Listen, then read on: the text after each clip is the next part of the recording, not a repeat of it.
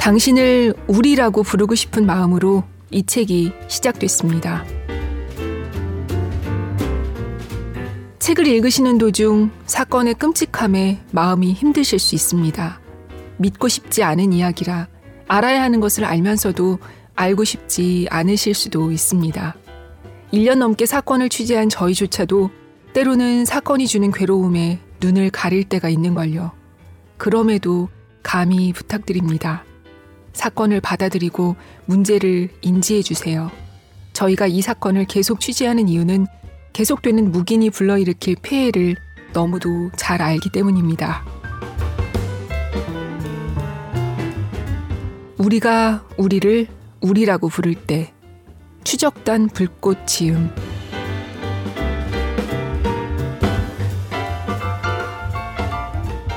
이천이십 년 십일월 일일 북적북적입니다. 안녕하세요. 저는 조지연입니다. 십일월 일일이 웬 말입니까? 벌써 십일월이라니요. 올해 초 소위 N번방 사건이 세상에 알려지고 많은 사람들의 공분을 산 지도 여러 달이 지났습니다. 혹 벌써 잊으신 건 아니겠죠?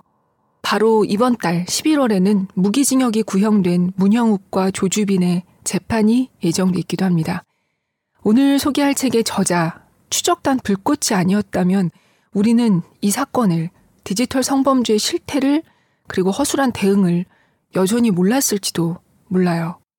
이 책은 N번방을 처음으로 신고하고 추적하고 보도한 두 사람, 불과 단이 썼습니다.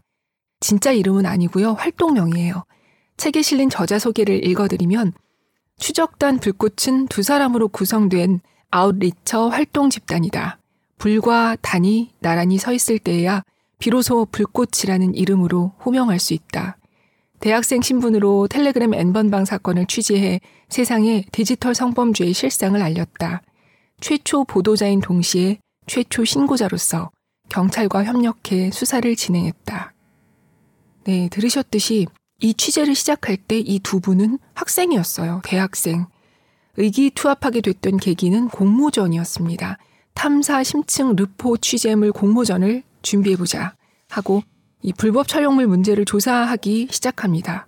작년 칠월이었어요. 그러던 중 불꽃은 수상한 블로그를 발견합니다.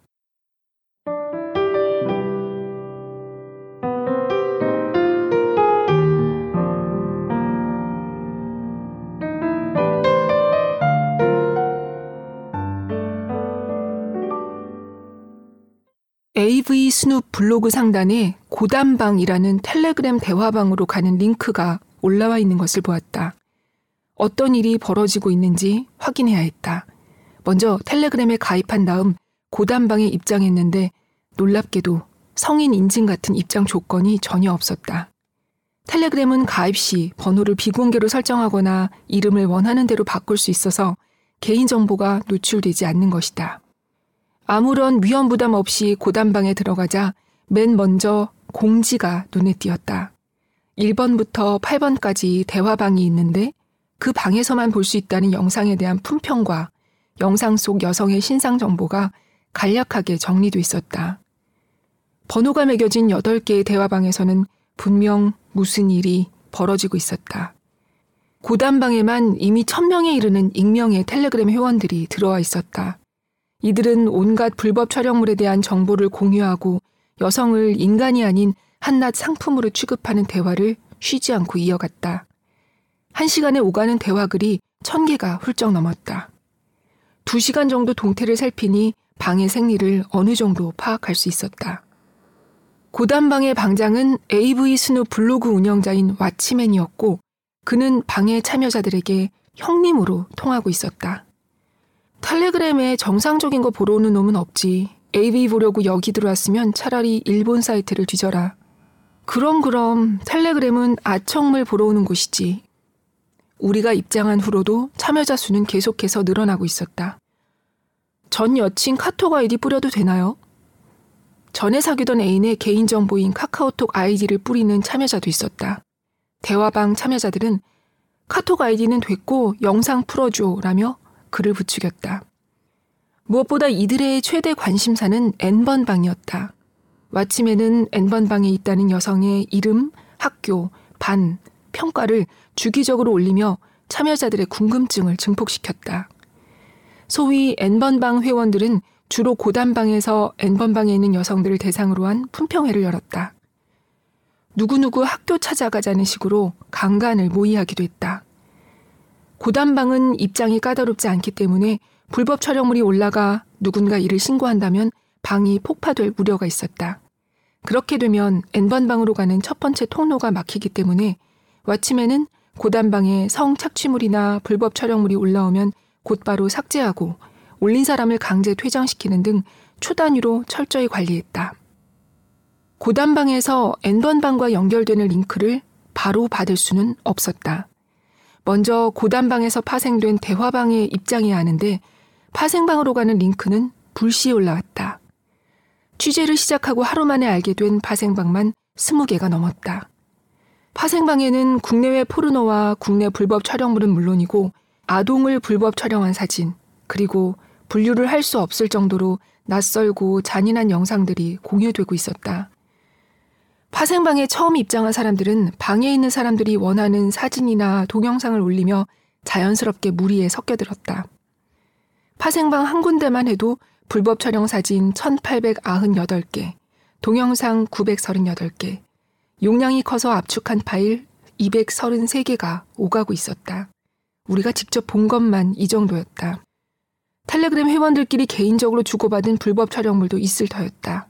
대체 하루 동안 불법 촬영물 유포가 얼마나 자주 빈번히 일어나는지 도저히 헤아릴 수가 없었다. 우리가 잠입해 있던 파생방에서는 주로 나이와 국적을 가리지 않은 아동 성폭행 영상과 화장실이나 여성 자취방 불법 촬영물, 지에이치비, 일명 물뽕을 먹여 기절시킨 여성을 성폭행하는 사진과 영상 등이 유포됐다. 영상 유포와 함께 여성을 성희롱하는 대화가 이어졌다. 어떤 파생방에서는 성희롱하는 대화에 참여하지 않으면 강제 퇴장을 시키기도 했다. 파생방의 방장들은 몰카 올리면 N번방 링크 줌, 희귀 야동 올리면 N번방 준다 같은 말을 흘렸다. 하지만 우리에게 그런 영상이 있을 리 없었다. 어떻게 하나 고민하던 참인데 고단방에 비교적 쉬운 인증 조건을 내건 참여자가 나타났다.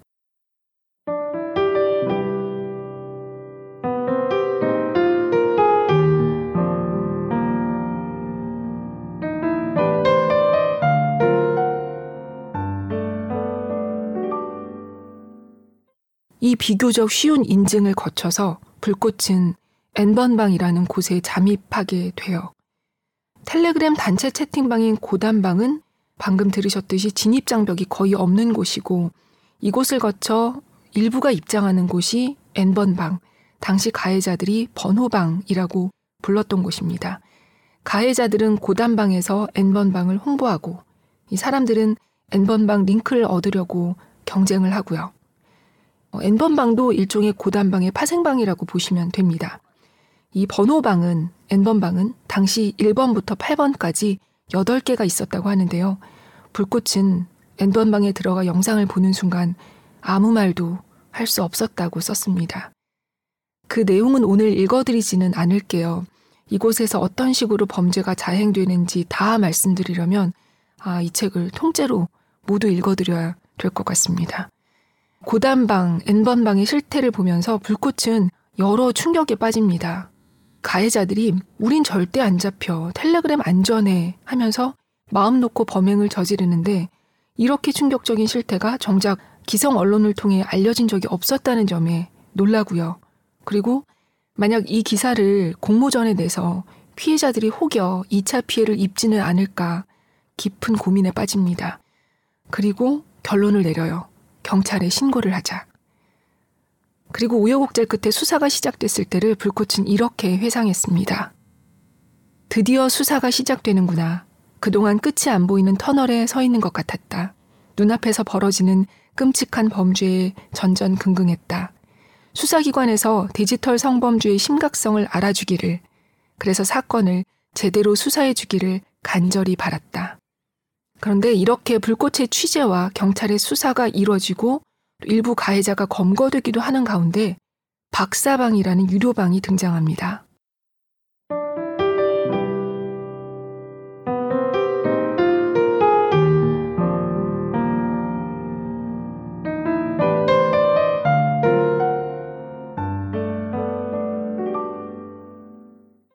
이천이십 년 모월 그날 새벽은 유난히 길었다.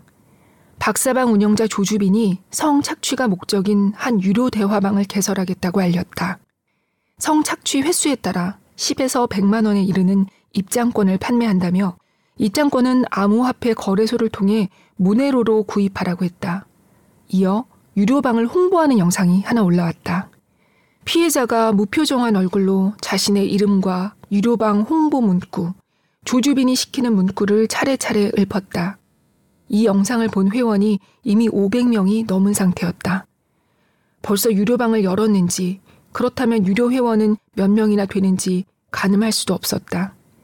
게다가 조주빈이 피해자의 실명과 직업, 거주지와 같은 신상 정보를 공개하고 있었다. 이걸 어쩌지?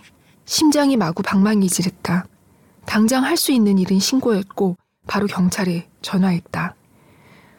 일명 박사는 무료방에 피해자 실시간 능욕 중이라는 글을 올렸다. 기어코 유료방을 열고 만 것이다. 조주빈은 유료방에 들어간 회원들이 피해자를 실시간으로 희롱하고 협박하도록 부추겼다. 유료방을 확인하지 못했지만 실시간 참여자가 백 명이 넘는 무료방에서 피해자의 실명과 피해 내용이 계속해서 공유되고 있었다. 반드시 박사를 잡아야 했다.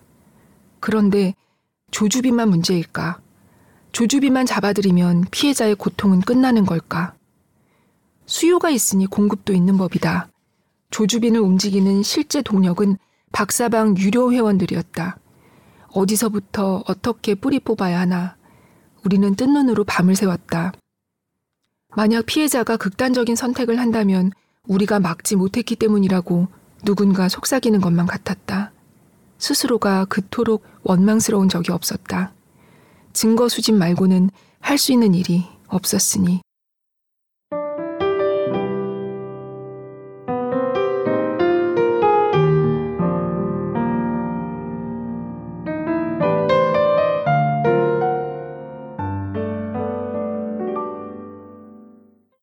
이렇게 안타까워하면서 불꽃은 이 문제를 더 많이 알려서 공론화해야겠다. 그래서 언론 매체와 손을 잡습니다. 국민일보와 함께 실태 보도에 나서요. 당시 불꽃에게 쏟아져 들어온 수많은 인터뷰 요청도 이 문제를 알리겠다는 사명감으로 응하고요. 그 이후의 일은 아마 여러분도 각종 보도를 통해 많이 접하셨을 거예요. 갓갓 문형욱과 박사 조주빈이 경찰 포토라인에 선 모습 아마 기억나실 겁니다. 그런데 이걸 들으시면서 그래 문제가 심각하다는 건 알겠는데 미성년자 성착취는 내 얘기 같지는 않아 하시는 분들 또 계실 거예요. 하지만 텔레그램에서 이루어지는 디지털 성착취는 일탈계, 취약한 청소년들, 일부 여성만의 문제가 아닙니다. 상상 초월이더라고요. 지금 읽어드릴 부분만 들어보셔도 이게 대체 어디까지 뻗어있는 문제인지 피해자의 범위가 얼마나 넓을지 가늠이 안 되실 거예요. 이번에 읽어드릴 부분은 지인 능욕이라는 범죄인데요. 말 그대로예요. 내가 아는 사람의 사진을 대화방에 공개하고 합성하고 성적으로 모욕하고 신상 정보까지 공개하며 능욕하는 겁니다. 학교 친구, 선생님, 에스엔에스에서 알게 된 사람 등등 피해자가 광범위합니다. 나도 모르는 사이 피해자가 될 수 있다는 얘기죠.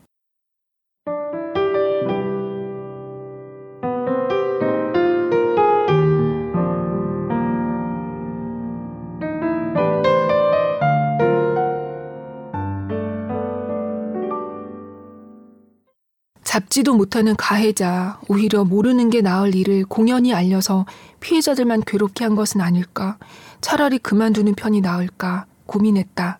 그러면서도 취재 과정에서 파악한 한 피해자의 사례가 계속 마음에 걸렸다. 피해자 A의 사진이 시도 때도 없이 올라왔는데 거의 수백 장에 달했다. 칠백 명이 넘는 사람들이 참여해 구경하는 대화방에 무방비로 던져진 희생자였다. 방장은 자신이 피해자 A의 친구라고 말하며 A의 사진과 신상을 유포했다. 가해자가 피해자의 가까운 지인이라면 잡을 수 있지 않을까? 우리는 이 사실을 피해자에게 알리기로 결심했다. 피해자의 에스엔에스가 비공개라 연락처를 찾기가 어려웠지만 대신 직장이 공개돼 있었다. A의 직장에 연락해 친구라고 소개하며 회신을 부탁했다. 직장에 이상한 소문이 날 수도 있고 범인이 동료일 가능성도 있어서 신분을 감춘 것이다. A와 겨우 연락이 닿아 상황을 설명했다. 그리고 지인 능력방에서 캡처한 합성사진 일부를 보내며 원본 사진을 어디에 올렸는지 물었다. A는 의아해했다. 원본은 자신의 인스타그램에 올린 사진인데 자기 계정은 비공개라서 소수의 지인만 볼 수 있다는 것이다. 지인을 희롱하는 방에서 나온 사진이니 가해자는 당연히 지인일 테지만 A는 지인 중에 가해자가 있을 수 있다는 사실에 반사적으로 거부감을 느낀 듯했다. 온라인 범죄의 특성상 인터넷에 떠도는 A의 사진을 보고 혹시 모르는 사람이 팔로우 신청을 해서 수락했을 가능성도 있지 않겠느냐 물었더니 A는 단호히 아니라고 말했다. 자신의 사진은 철저히 지인만 볼 수 있었으므로 지난 몇 년간 인터넷에 자신의 사진이 떠도는 걸 본 적 없다는 것이었다. 그렇다면 범인은 지인이 확실했다. 주변 경찰서에 신고할 것을 권했고 A는 곧바로 경찰에 신고했다. 아니나 다를까 텔레그램 측이 수사에 협조하지 않기 때문에 영장이 발부되지 않는다는 답변이 돌아왔다. 하지만 A는 여기서 멈추지 않았다. A는 특정 팔로워에게만 사진을 공개하는 기능을 이용해 피의자의 범위를 좁혀가며 추적하기로 했다. 지인 능력방에는 A가 십 년 전에 찍은 사진까지 올라왔기 때문에 동창이나 동창을 통해 알게 된 남성들로 용의자를 좁혀갔다. 우선 사진의 공개 범위를 다시 수정해 몇 명만이 볼 수 있게 했다. 사진은 올린 지 겨우 두 시간 만에 지인 능력방에 유포됐다. 다시 팔로워 그룹을 나눈 뒤 특정 그룹에만 새로운 사진을 공개했다. A는 한 명씩 볼 수 있도록 공개 범위를 설정해 사진 한 장을 올렸다. 다시 지인 능력방에 A가 방금 올린 사진이 올라왔다. 너로구나, 범인.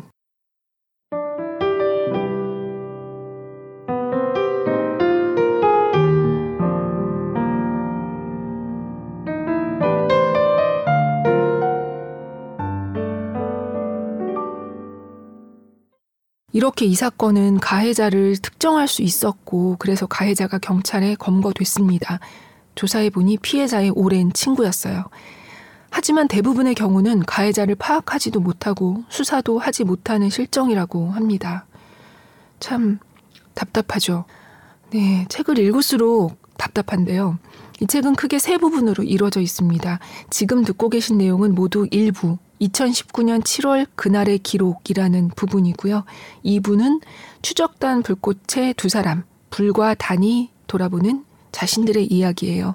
이 불과 단이 여성, 소수자에 대한 억압과 편견을 예민하게 감지하고 용감하게 문제를 제기하는 사람이 되어가는 과정과 또 이번 취재를 하면서 고비고비마다 느꼈던 점들을 일 인칭으로 들려줍니다.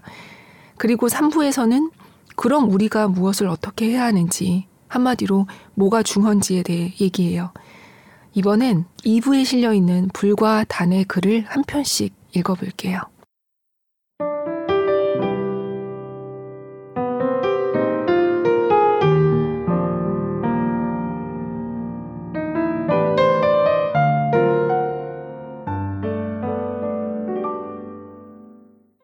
랜덤 채팅, 불의 이야기.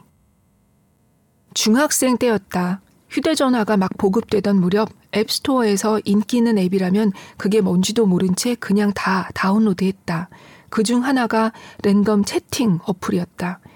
어플을 설치하자마자 연락이 쏟아져 들어왔다. 알림음이 연신 울려댔다. 셀카를 보내라. 발사진을 찍어서 보내달라.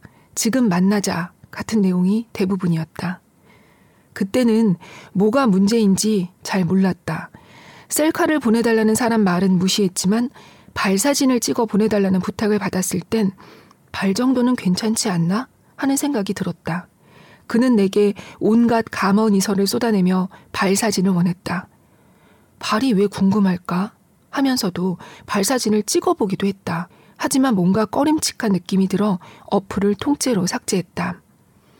N번방 사건을 취재하는 동안 이따금씩 중학생 때 일이 생각났다.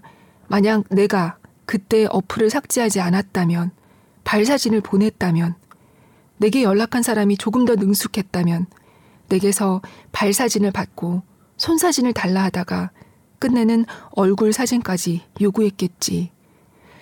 이천이십 년 칠월 N번방 사건이 이만큼 공론화됐는데 조금은 변하지 않았을까 하는 기대로 랜덤 채팅 어플을 다시 설치해봤다. 어플 가입과 동시에 지금 방 잡고 만나자, 몇 살이냐, 조건해요? 같은 연락이 쏟아져 들어왔다. 나이를 묻는 그들에게 중학교 삼 학년이라고 답했다. 죄송하다고 하는 사람은 한 명인데 괜찮으니 만나자고 하는 사람은 네 명이나 있었다. 다섯 명 중에서 그나마 한 명이라도 양심은 있네 생각하는 순간 웬걸 죄송하다던 사람에게서 오 분 만에 다시 연락이 왔다. 그래도 괜찮으면 만날래요? 앱스토어에 있는 이백 개가 넘는 랜덤 채팅 앱 중 단 하나만을 설치했을 뿐이었다. 어플을 설치하고 일 분도 채 되지 않아 예비 성범죄자 다섯 명을 만났다. 청소년을 대상으로 하는 성범죄 사건의 상당수가 휴대전화 랜덤 채팅 어플을 통해 발생한다는 사실은 최근 몇 년간 꾸준히 지적됐지만 해결되지 않았다. 이천십오 년 랜덤 채팅 어플에서 만난 포주에게 성착취를 당하던 열네 살 피해자는 성매수자에 의해 모텔에서 살해당했다. 그로부터 오 년이 지난 뒤 박사 조주빈은 랜덤 채팅을 이용해 목표물을 물색했다. 박사 역시 온라인에서 피해자를 협박해 오프라인으로 꿰어냈다. 어쩌면 중학생 때의 나는 그저 운이 좋아 피해를 입지 않았을 뿐인지도 몰랐다. 디지털 성범죄 기사에 달리는 댓글을 살피다 보면 애초에 왜 랜덤 채팅을 했냐, 왜 일탈계를 만들었냐며 이 차 가해를 하는 사람을 여럿 볼 수 있다. 랜덤 채팅과 일탈 계정을 여자만 이용했을까? 남자 이용자도 많았다. 그런데 왜 여자들만 피해를 입었을까?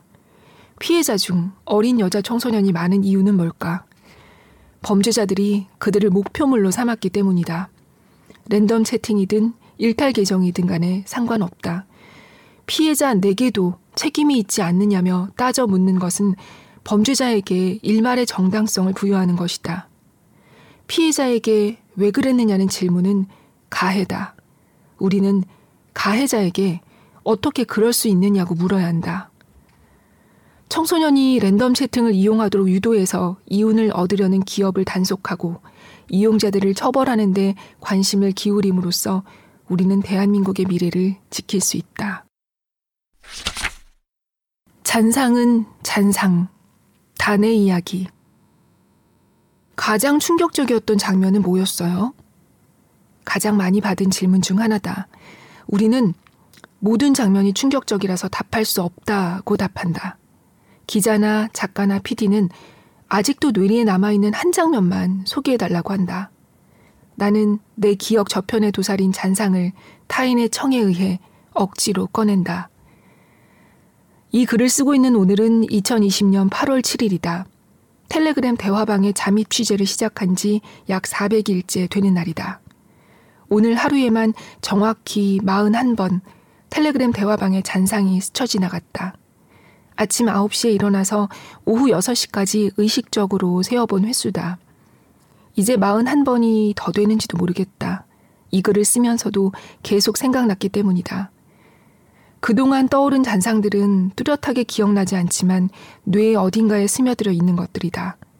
어쩌다 가해자들의 저급한 성희롱과 여성 혐오 대화가 떠오르면 여전히 불쾌하다.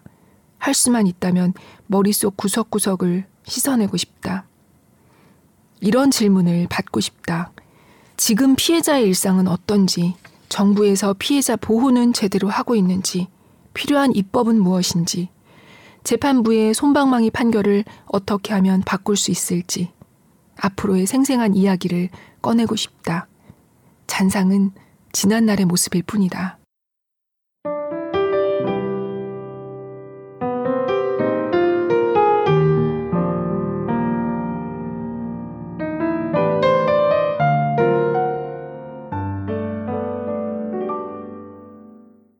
방금 들으신 단이 받고 싶다는 바로 그 질문들, 피해자의 일상은 어떤지, 보호는 받고 있는지, 어떤 법을 만들어야 하는지, 현재의 처벌은 적당한지 중요하죠. 다들 궁금하실 거예요. 어, N번방과 디지털 성범죄 문제가 알려지면서 국회가 올해 초 N번방 방지법이라는 걸 만들었어요. 만들긴 했는데 이 법이 여러모로 많이 부족합니다.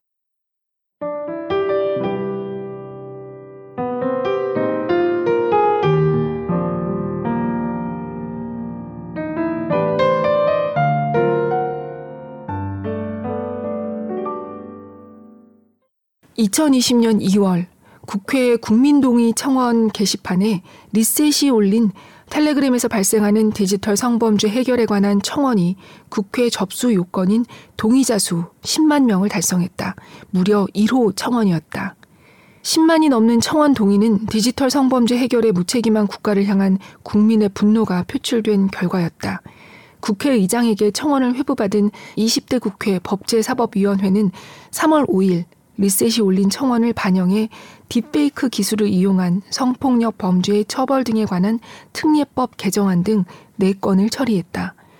그런데 처리 직후 법사위는 디지털 성착취 근절책으로 역부족이라는 국민의 비판에 직면했다.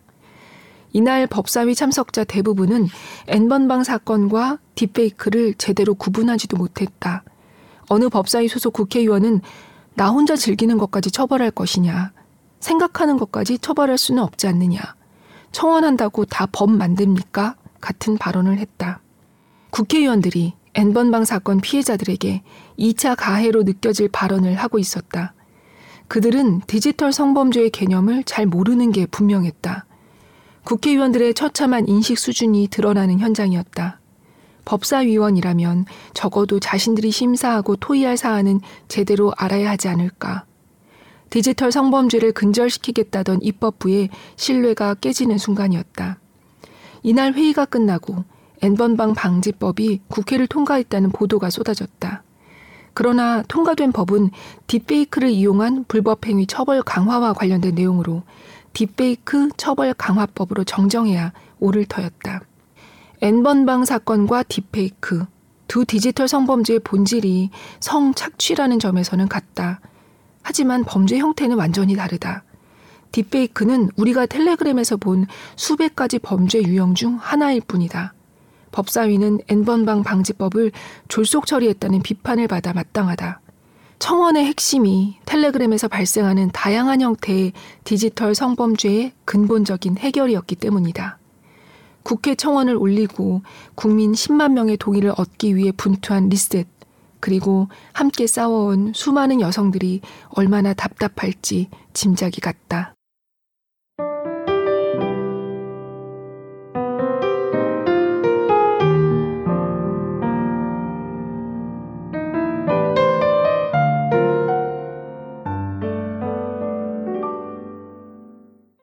이렇게 새로 만든 법은 뾰족한 대책이 되지 못하고, 그럼 처벌의 측면은 어떨까요?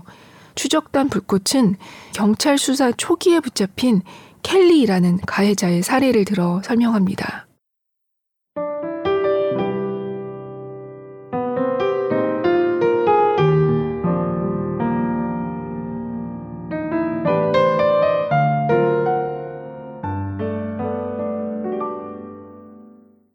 수사를 받던 켈리는 자신의 혐의를 극구 부인하며 진술을 거부하다가 증거가 하나둘 드러나며 도저히 부인할 수 없는 상황에 이르자 수사에 적극 협조하기 시작했다고 한다. 켈리가 대화방에서 누누이 강조하던 경찰에 잡혔을 때 대처하는 법대로 행동한 셈이다. 처음엔 무조건 적극 부인해라. 빼도 박도 못하는 증거가 나오면 경찰에 적극 협조해서 형량을 줄여라. 경찰 수사에 적극 협조하면 형을 감경받을 수 있다는 사실을 알고 대처법을 성실히 수행한 덕에 이천십구 년 십일 월 켈리는 일 심에서 징역 일 년형을 선고받았다. 켈리는 이 판결도 무겁다며 항소했지만 검찰은 켈리가 범행을 모두 자백한 점 등을 고려했다며 항소하지 않았다. 그러나 N번방 사건이 공론화되고 디지털 성착취 범죄를 엄벌해야 한다는 여론이 높아지자 검찰은 이 심 선고를 앞두고 부랴부랴 재판을 다시 열어달라고 요청했고 보강 수사를 통해 공소장 변경을 시도했다. 이튿날 켈리는 항소를 포기했고 결국 징역 일 년형이 확정되었다. 몇 달간 켈리의 범행을 낱낱이 보아온 우리는 분노를 참을 수 없었다. 고작 일 년형이라니. 그야말로 솜방망이 처벌이 아닌가. 켈리의 형이 확정된 날 우리는 그의 범죄 행각을 정리해 영상을 만들었고 이를 유튜브에 올렸다. 많은 사람들이 우리와 함께 분노했고 여론이 끌어올랐다. 결국 검찰은 보강 수사를 통해 아동 청소년 성착취물 배포, 상대 여성의 동의 없이 성행위 장면을 촬영한 혐의 등을 들어 켈리를 추가 기소했다. 추가 혐의에 대한 재판은 이천이십년 팔월 십일일 진행됐는데 그는 검찰의 증거 수집 절차가 위법하다며 무죄를 주장하고 있다. 대한민국에서 디지털 성범죄 처벌이 얼마나 미약한지 그들은 너무나 잘 알고 있었다. N번방은 이런 어처구니 없는 판결을 먹고 자란 것이다.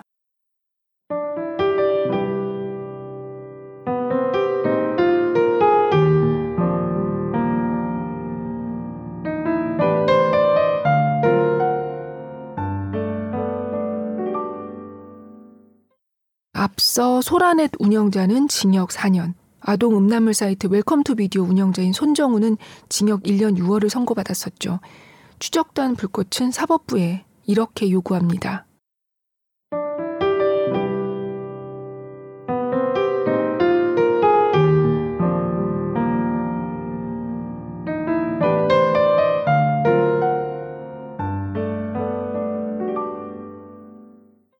오만함이 게으름을 낳는다. 법원은 판매, 제작, 유통을 다 별개로 보는데 손정우 사건은 특이하게 포괄일죄로 봤다. 판결을 내리기 전후로 양형과 포괄일죄에 대한 근본적 고민은 했는가. 게으름이 불러온 솜방망이 판결에 대해 사법부는 국민들에게 제대로 된 피드백을 내놓아야 한다. 법원 행정처장 조재현 그리고 손정우 미국 송환 불허 결정을 내린 재판부 강영수 등은 성착취 가해자들이 얼마나 부지런한지 아는가. 박사 조주빈, 갓갓 문형욱, 켈리 신모 씨, 와치맨 전모 씨, 붓다 강훈, 이기야 이원호, 웰컴투비디오 손정우 등 성착취 가해자들은 부지런하다. 이들은 성을 착취한 증거가 남지 않게 휴대전화 공기계를 쓴다. 조서 쓰는 법을 공유한다. 부지런히 해킹 프로그램을 만들어 피해자들 신상 정보를 빼돌린다. 성착취 범죄 수익 자금 세탁도 이들에게는 아주 쉬운 일이다. 암호화폐 전문가를 통해 안전한 코인을 추천받아 성착취 영상을 거래한다. 박사방에서 감방으로 간 조주빈은 매일 반성문을 쓴다. 일 년간 텔레그램 성착취 불법 촬영물 방을 추적한 결과 가해자들은 잡히기 전에는 안 잡히려고, 잡힌 후에는 형을 감경받으려고 발버둥친다. 가해자들은 아무리 죽여도 기어나오는 바퀴벌레 같다. 사법부는 피해자가 아닌 무엇에 감정을 이입하는가.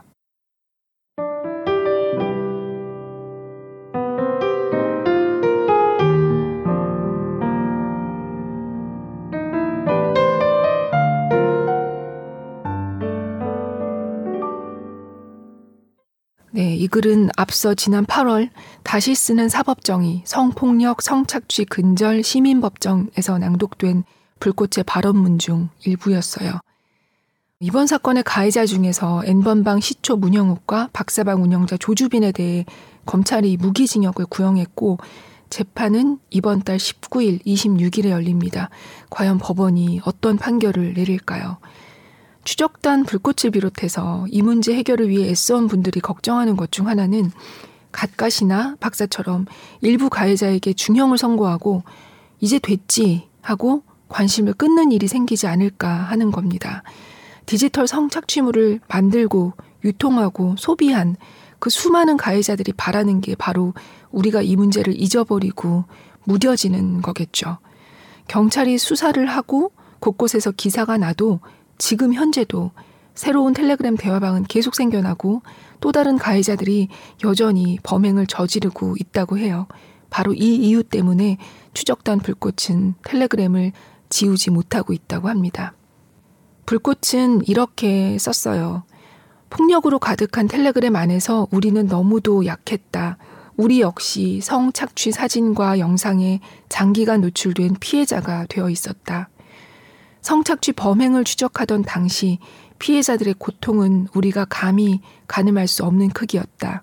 우리 앞에 놓인 눈에 보이지 않는 고통을 없애는 방법은 당장의 범죄 현장을 기록하고 증언하는 일뿐이었다. 그 일이라도 해야만 했다. 얼마나 힘들었겠어요. 경찰도 아니고 회사의 지원을 받고 있는 기자도 아니고 학생 둘이 헤쳐 지나온 그 길에는 아마 책에 쓰인 이런저런 고충 외에 말로 글로 다 하지 못한 어려움이 많았을 거라고 생각합니다. 지금 독자들은 아마 불꽃책에 힘을 실어주고 응원하고 싶고 불꽃이 불붙인 이 문제를 앞으로도 잊지 않기 위해 이 책을 사서 읽지 않았을까 싶어요. 저도 그랬으니까요. 추적단 불꽃은 하루빨리 온라인 성범죄 전담 수사팀을 만들고 또 범죄의 수익을 피해자들을 위해 써야 한다고 강조합니다. 또 이 책 끝부분에 디지털 성범죄를 좀 더 효과적으로 막기 위해서는 이런 이런 법안이 한시라도 빨리 꼭 통과돼야 한다고 조목조목 써놓은 부분이 있거든요. 오늘 읽어드리지는 못하지만 간략히 보면 스토킹 방지법, 그루밍 처벌법, 디지털 성범죄 함정수사 법제화 등입니다. 특히 이 함정수사, 수사기관이 피해자로 가장해서 가해자를 잡는 건 많은 나라에서 이미 허용되고 있다고 해요. 어, 이외에도 국제공조수사, 특히 텔레그램 같은 플랫폼 사업자에게 책임을 묻고 수사에 협조하도록 하는 것도 시급한 문제로 지적되고 있습니다. 오늘 자극적인 내용은 최소화하면서 이 추적단 불꽃의 진심을 잘 전해야겠다 하는 목표가 있었는데요. 청취자분들께 잘 전해줬길 바랍니다. 불꽃의 이야기를 목소리로 직접 듣고 싶다 하시는 분들은 들으실 수 있어요. 유튜브에 추적단 불꽃이라고 치시면 불꽃 채널이 있습니다. 이 책 첫 페이지에는 추천사들이 실려 있는데요. 그중에 인상적인 추천사 두 개만 읽어볼게요. 여성학자 권김현영님의 추천사입니다. N번방의 관전자 중 누구도 자신들이 저지르는 일이 잘못이라는 걸 모르지 않았다. 다만 그들은 자신들이 안전할 거라 믿었다. 그 믿음을 깬 추적단 불꽃에게 깊이 감사를 드린다. 네, 또 다른 추천사예요. 평범한 두 사람이 위대한 일을 해냈다. 같은 뜻을 가지고 애쓰는 사람은 많지만 특별히 두 사람이 감동적인 이유는 적은 경험과 기술을 가지고 아무도 결심하지 않은 끔찍한 일을 해냈기 때문이다. 그런데 진짜 끔찍한 사실은 당시 이것이 얼마나 끔찍한 일인지 세상은 각성하지 못했다는 점이고 정말 위대한 점은 이들은 그것을 알면서 결심했다는 것이다. 영화감독 이경민님의 추천사였어요. 추적단 불꽃 두 분과 또 불꽃책에 우리가 되어줬던 많은 조력자분들께 감사하다는 말씀을 드리면서 오늘 북적북적은 여기서 마치겠습니다. 들어주신 청취자분들 많이 많이 감사합니다. 마지막으로 제가 밑줄 쳤던 문장 몇 가지 읽어드리면서 인사드릴게요. 안녕히 계세요.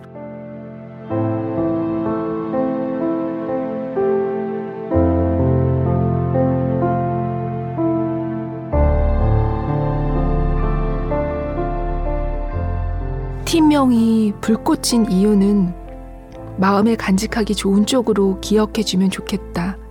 이름의 의미보다 우리 불꽃이 어떤 활동을 왜 하고 있는지를 더 오래 생각하고 싶다. 우리 활동이 불꽃을 정의하리라 믿는다.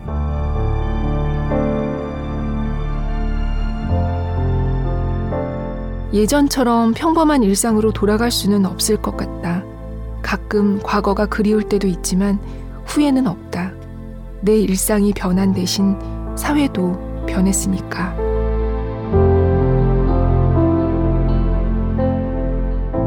각자의 자리에서 함께 연대하며 움직이는 이들이 있기에 내일을 그릴 수 있는 것이다.